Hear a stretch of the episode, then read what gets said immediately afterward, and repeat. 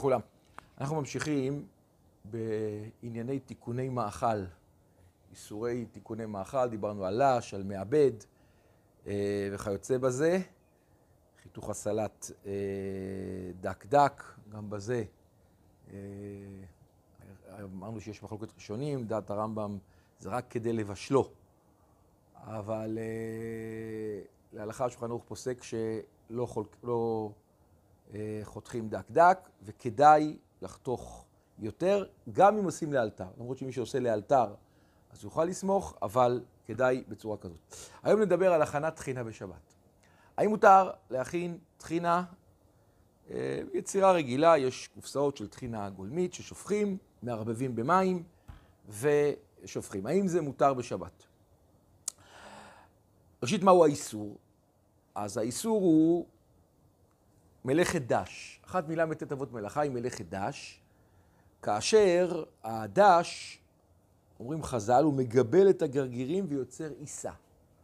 הוא לוקח את הגרגירים, מגבל אותם, והמגבל, כנראה שאפשר להסביר שהתולדה שלה שזה מגבל, ומגבל הוא יוצר מציאות של, של עיסה.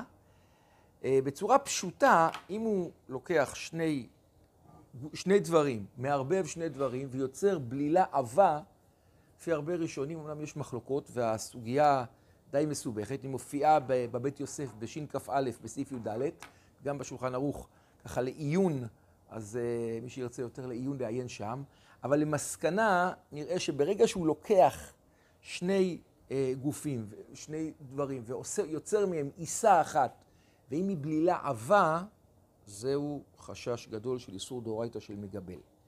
אם זו בלילה רכה, יש מחלוקת. אה, יש אומרים שאם הוא יעשה בשינוי, לדעת הרמה אפילו שני שינויים, זה יהיה מותר, ויש מתירים אם זו בלילה אה, רכה כאשר הוא מדלל. וכאן זה העניין. בספר שמירת שבת כהלכתה הוא אוסר.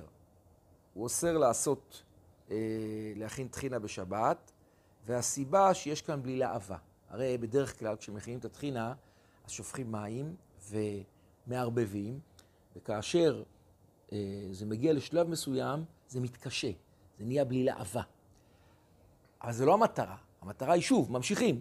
אבל הוא אומר, זו יצירת מציאות שהיא תהיה פסיק רישא, שזה ודאי יקרה, ולכן לדעתו יש להימנע מהכנת טחינה בשבת. אני לא זוכר אם הוא כותב שם יש להימנע או אסור, אבל בוודאי ובוודאי יש להימנע, מכיוון שתיווצר כאן מציאות של בלילה עבה, ואז זה מתכנס לאיסור דאורייתא, למרות שלא ברור שזו הכוונה, שלדעתו זה איסור דאורייתא, אבל כיוון שיש את החשש הזה, צריך להימנע.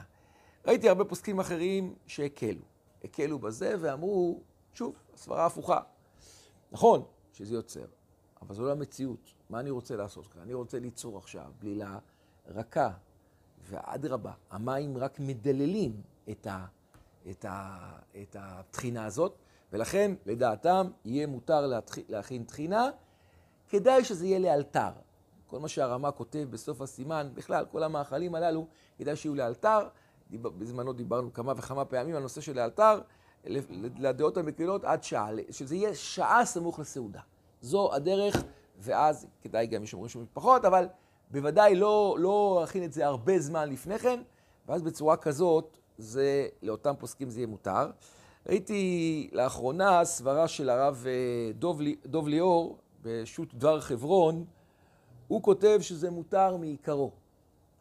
כיוון שהוא כותב, אה, המקור שלו בשו"ת דבר חברון חלק א' סימן שס"ח, האיסור הוא לגבל את הגרגירים וליצור עיסה.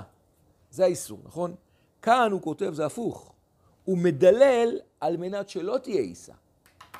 שוב, אותה, דומה מאוד לסברתו של הרב עובדיה אה, ושל פוסקים אחרים, של הרבה אחרונים אחרים שהבאנו מקודם, שמקלים בזה, ש, שהעניין הוא, אבל הוא אומר, זה בדיוק הפוך ממגבל.